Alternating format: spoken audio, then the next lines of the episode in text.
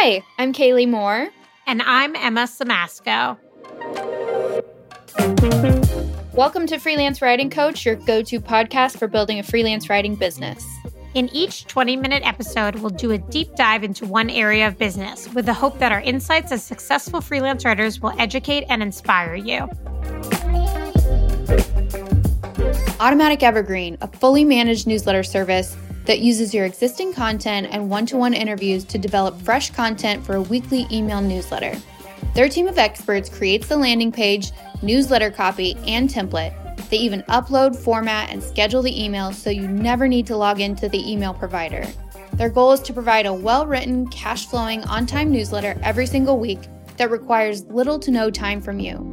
Schedule a free discovery call today at yourweekly.email. Ever heard test your marketing but have no idea how to do that? Social, Google, cold pitches, newsletters, marketing can be an exhausting grind. What if you knew how to choose the best channels for your business? Growth Trackers is a membership for creative business owners who want to stay booked with less energy. Take charge of your leads when you learn how to find your get booked formula. Become a growth tracker at supereasydigital.com slash growth trackers. Use code fulltime freelance for 5% off your membership. Mm-hmm. What happens when you have a client or editor who has standards that are just sky high in the air? How do you know if that editor is being reasonable with their expectations or if their expectations are just too high and and they don't make a lot of sense. So in this episode we want to get into how you can rise to the occasion when an editor's expectations are sky high and how you kind of know that's the case versus someone just being like really really nitpicky. So, Kaylee, I'd love maybe if you could start by talking about your experience working with editors that have really, really high standards and what that's been like for you. Yeah, so some of the toughest editors that I've worked with have helped me produce some of the pieces that I'm really most proud of, even 10 years in. And I think the reason for this is they push you to take something that was probably pretty good to start with to that next quality level of this is really, really great. And it's going to be good for a long time. It's entertaining to read. People are going to reference it as an example of like, here's the bar as far as quality goes. It's funny, yeah. it's engaging. And that is a lot of work. It's usually a very, very intensive editing process with a lot of back and forth. It's not your standard, I'll give you one round of edits included with my rates. This is very much like a collaborative, ongoing process. And I think I really appreciate when I find an editor who works in that way because they they don't just they're not just satisfied with well here's what I gave you it's good enough let's run with it. They really want to take it to that next level and you learn a lot in the process of getting that feedback of seeing kind of how the editor is poking holes in things, pushing you to add more context, more details, more examples and it can be really intimidating if you're not prepared for that going in and you open up your Google Doc and you see all of these notes and comments and edits and suggestions, that can feel super overwhelming. And I know that anytime I get that type of document back, I my instant knee jerk reaction is, "Oh my gosh, I've done a bad job." But I think the reality of the situation is they just have a lot of notes on how we can make this better. And it's not saying you did a bad job, it's just saying it needs more, right? We're not we're not quite there yet. And so I'm curious. I I also want to say I think that there's a like a very small group of people at least in my experience of doing this that actually push writers to do that kind of work and to really raise the bar and have those super high expectations. Um, one for me is working with Joanna Wiebe at Copy Hackers. She's one of the best editors I've ever worked with. And I turning in a piece to her a few years ago that I was like, wow, this is really good. I'm super proud of this. And then she came back with her notes and edits, and I was like, oh my gosh, this is so much better. This makes it funnier and like more enjoyable to read and interesting. And like, I, I was just like, my mind was blown. So it was so illuminating to me to have that type of editing experience as the writer. I'm curious for you. Have you had that type of experience before? And, and how did you feel about it?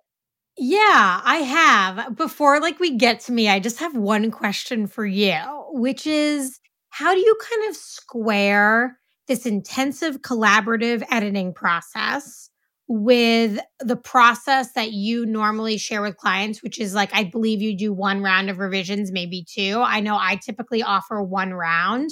How do you kind of uh, square those things? Yeah, I think I'm pretty clear about what I'm getting into right off the bat. So if I know that I'm writing for a blog who has super high editorial expectations and their content is just like top, top notch, I know what I'm signing up for. I know that it's going to be a lot of back and forth. And the editor kind of sets the stage for that up front too in those initial conversations. So, like in the case of copy hackers, if I pitch an article, I'd get feedback of like, okay, here's what our editorial process looks like. It's kind of a lot. It can be intimidating, but you're going to be really proud of it once you're done and it's going to perform really well. And people are going to even probably poach you from seeing your byline here and seeing like, wow, you can produce this quality of work. That's going to drive people to want to work with you. And so it is very much like a ethos builder, I think, as a writer. Yeah, I think the expectation setting aspect of it is really important. I have had, like, going back to your initial question, which is what has my experience been with this? I have had similar experiences. When I work with a really, really great editor, it improves not just the piece that I'm working on, but like me in general as a writer. Like, I think the best way to improve as a writer is to work collaboratively with an editor whose job it is to make something that's like pretty good, great, as you mentioned. I think that my struggles with it have been I think really great editors are few and far between. Oh, yeah. I think that, you know, when I look back, I can think of maybe a few, three editors, maybe that I'm like, wow, they, that, that really helped. That made a huge difference in the quality of the pieces that I was able to create. So I just I don't think that these editors are that common and I also think like the expectation setting around it is huge.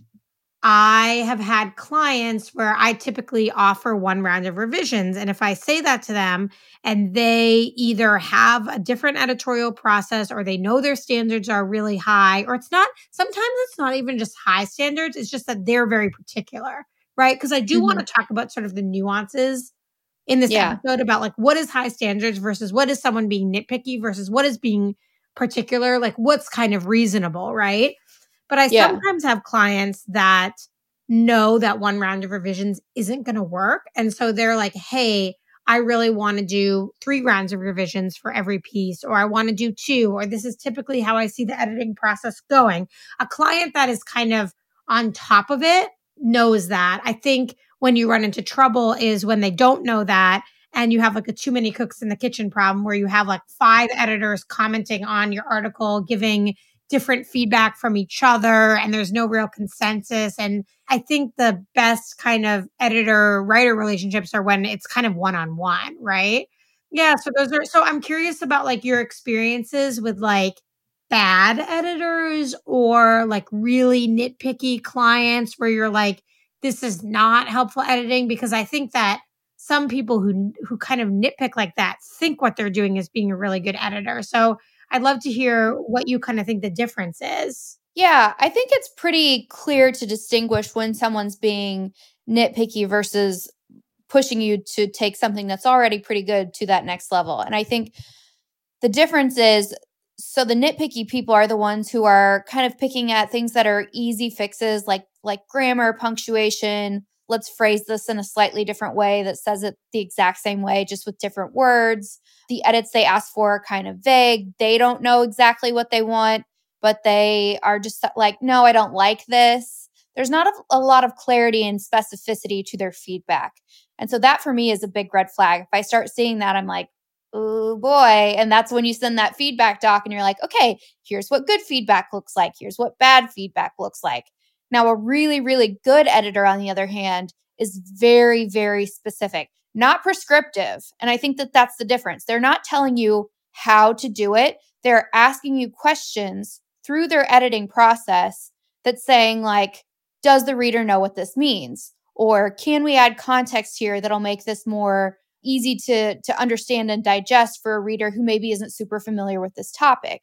They're asking for very specific things here, or they're making recommendations, pointing to examples, talking about here's a clear path to this next level of quality rather than just saying oh, i don't like that or mm, let's tweak this. Let's let's shift this a little bit here. It's very very very specific yeah i would say one one word that used to always make me laugh when i got it back as an edit was like make this more actionable Ah, yes. Like, I don't know if people are saying this as much anymore, but at some point it was like a real buzzword in content marketing. Oh, yeah. Where people would be like, this tip needs to be actionable, which really meant like this needs to be clear and, and give, like here's like, how to do it. Yeah, here's how to do it, as opposed to something like really general that like kind of generative AI could write, right? Like it's supposed to be like giving examples and stuff.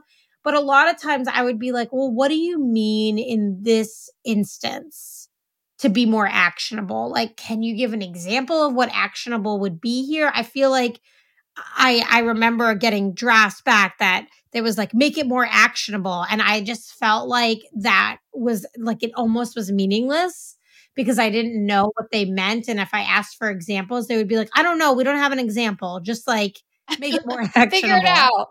Yeah. So I think like when an editor can also provide examples of like what their standards are or what they mean, that's also really helpful. I'm working with a client right now who I think has really, really high editorial standards. But one thing that I think is interesting is that I don't, I think there's a matter of taste at play and kind mm, of style yeah. that comes into it where like a lot of his edits, I don't necessarily think it makes the piece dramatically better. But in order for it to be right in line with the brand voice, those edits make sense. If that makes say makes more. Sense. Yeah, say more. Like I just sometimes edits are like a just a matter of taste. And I guess what I mean by that, I'm just trying to like t- to like tease out what I think is that somebody might like not really like using a certain word or they might really like to have shorter sentences, or they're comfortable using kind of sentence fragments and things like this, where that's sort of like not my taste. It's even like using the Oxford comma versus not, which is not really like an editorial thing, but it's kind of like it's a taste thing sometimes. Yeah. So it's like their brand voice, like getting it to align with how they personally write and sound on the page. Yeah, exactly. And I think that is a really interesting exercise because you do, like, if you're a, a freelance writer writing for other brands and other people, you do want to flex your your muscles and try and understand oh how can i embody someone's voice better or even just take that feedback and be like oh this feedback while the google doc is maybe like like has tons of comments these edits are actually really pretty small to just get it a little bit more in the brand voice. And it's like, I think sometimes as a writer, I feel like I can only go so far in nailing the brand voice because I'm not like living and breathing the brand. So it takes someone who is living the brand every day to kind of make those tweaks and adjustments. For many freelance writers, working alone can feel satisfying, except when it doesn't. Without a collaborator to share ideas and opinions, you may feel blocked. A survey on LinkedIn even revealed that 52% of writers struggle with being stuck. If you're one of them, book a session with Ivy Magic. Creative director Jeannie Ivy's vast experience collaborating with writers can help you unlock your brightest, most effective work yet. Learn more at thativymagic.com slash collaboration. B2B is an absolutely fabulous niche. That's why Kaylee and I work in the space. Today's sponsor is the B2B Writing Institute, which is run by Sarah Greesonbach, an incredibly talented former teacher turned freelance writer with 10 years' experience in business to business writing. Sarah can teach you how to show, not sell, which means educating and explaining what you do rather than pushing sales. If you're interested in writing blogs, white papers, and case studies for B2B clients, even if you have no experience, head to b2bwritinginstitute.com and sign up for Sarah's email newsletter. I subscribe and I can tell you it'll make you laugh and make more money at the same time. I think that that's a big part of this more intensive editorial process at large that I've experienced being on the writer side of the equation. So I would call that like the style and format edit. That would be like the second round of mm, edits that a yeah. piece of content goes through.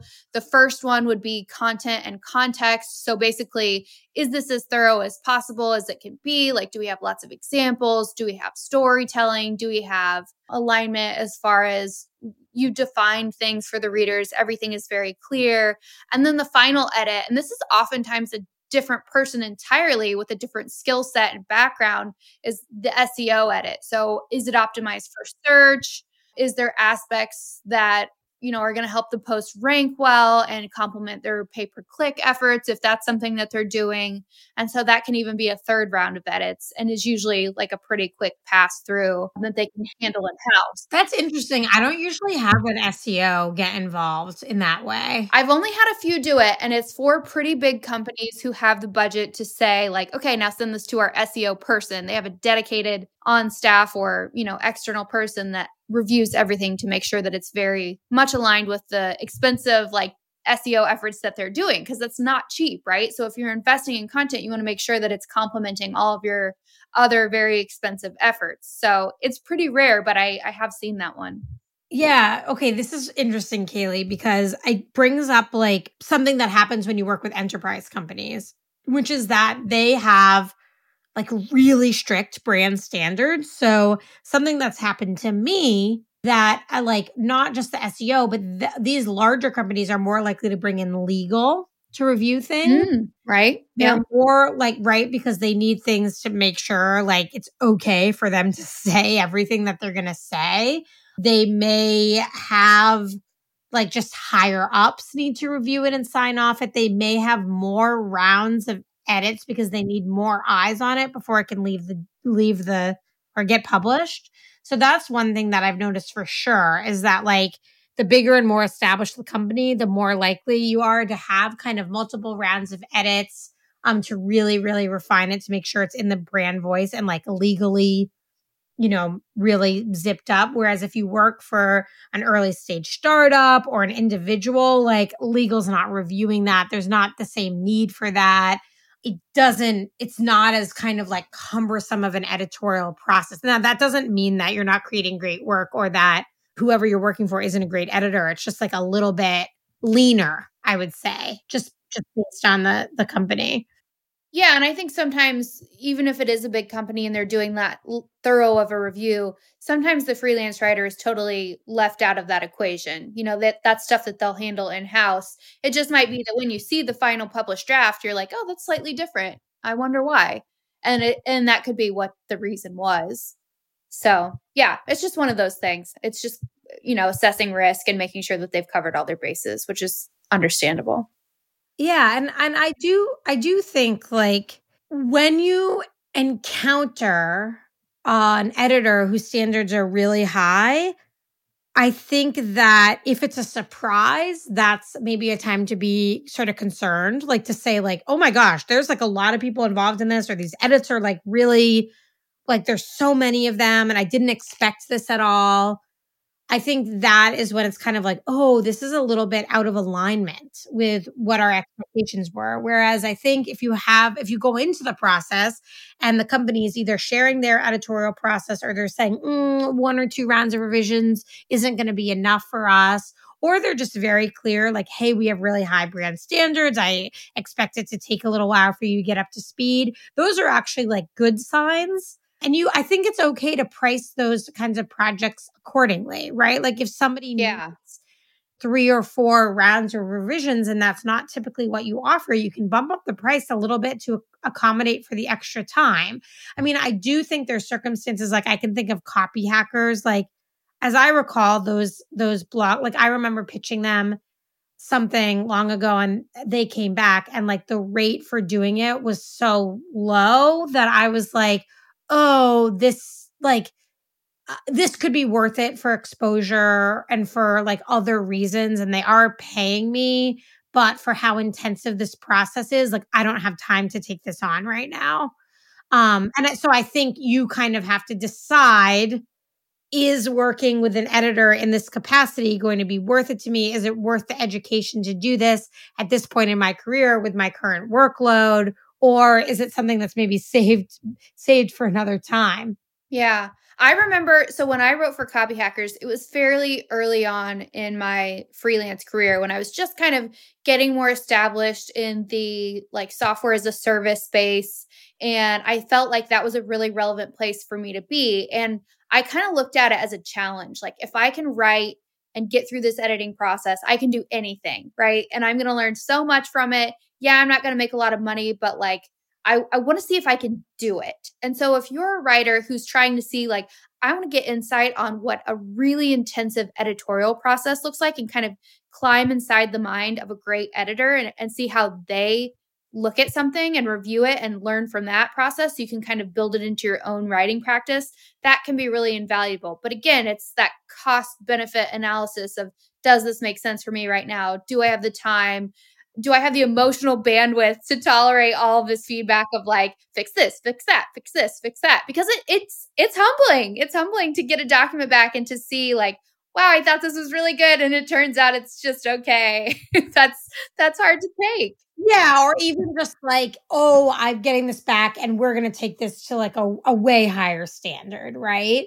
And and that's okay. And it's it's it's a good exercise to do that and it is important to do that throughout your career. Um, and i think eventually like you want to be the kind of person that can can be that kind of editor should should you have the opportunity right? Yeah it's it's very informative for like the writing process i thought. I learned a lot from it. I learned a lot about especially that context edit that i referenced where it's like poking holes in a piece to make it really strong to make sure there's no stone left unturned. It's fun, it's engaging, it's it's checking all of the boxes. So Tracy Wallace is another really great editor who does this really well and she's very good at going through and saying like I think we could I think we could use a little more of X here and here's why and really explaining why she's making the particular suggestions she's making, which again is super informative for the writer and helps you become a stronger writer overall. Yeah, absolutely. Another question I had for you is about like have you ever had an experience where you've basically just gotten so far into the editing process you understood that the the bar was set really high as, as far as quality goes but you've had to just kind of throw in the towel and be like okay enough is enough. And like how do you draw that line? That's a good question. I haven't had that happen to me in a really long time. I don't know if it's just like better expectation setting or what, but I honestly like have not that ha- I feel like that happened when I first started out that we'd go back and forth and back and forth. I think eventually I would I what I recall doing is uh, like eventually emailing the client or picking up the phone and being like, "Hey, we've gone back and forth this many times. Like doing any more edits is out of scope." Cuz now I like I kind of learned my lesson right now I offer one round of revisions and I would say like hey, this isn't benefiting you either because we want to get this out the door. And the longer we spend going back and forth, like, it's like you don't want to let perfect be the enemy of the good, you know? Like, if you want to move fast and get stuff out the door, then you got to at some point throw in the towel. How about you? Like, do you feel like you've had those experiences? I think it's been super rare too, but I think in those instances, I've gone back and said, I'm happy to continue iterating on this with you. I've shared the feedback document, like I said, about like here's here's helpful feedback versus non-helpful feedback. Again, just clarifying spe- like how to be more specific with the suggestions and comments that they're making. And I think I've also said like any edits past this point are going to be billed at X dollars an hour. And that's something I've put in my contracts now too, is that, you know, past that one round of edits or two rounds of edits that's included in the rate anything beyond that is billed at a predetermined rate. Just being very clear about that up front because again it's something you a lesson you learn really quickly once it happens. Yeah totally. It's a lesson you learn really quickly. I i've done similar where i've said any additional re- revisions will be billed at x rate you know, on an hourly basis or something to sort of show them that, hey, we shouldn't really like go on and on doing these revisions.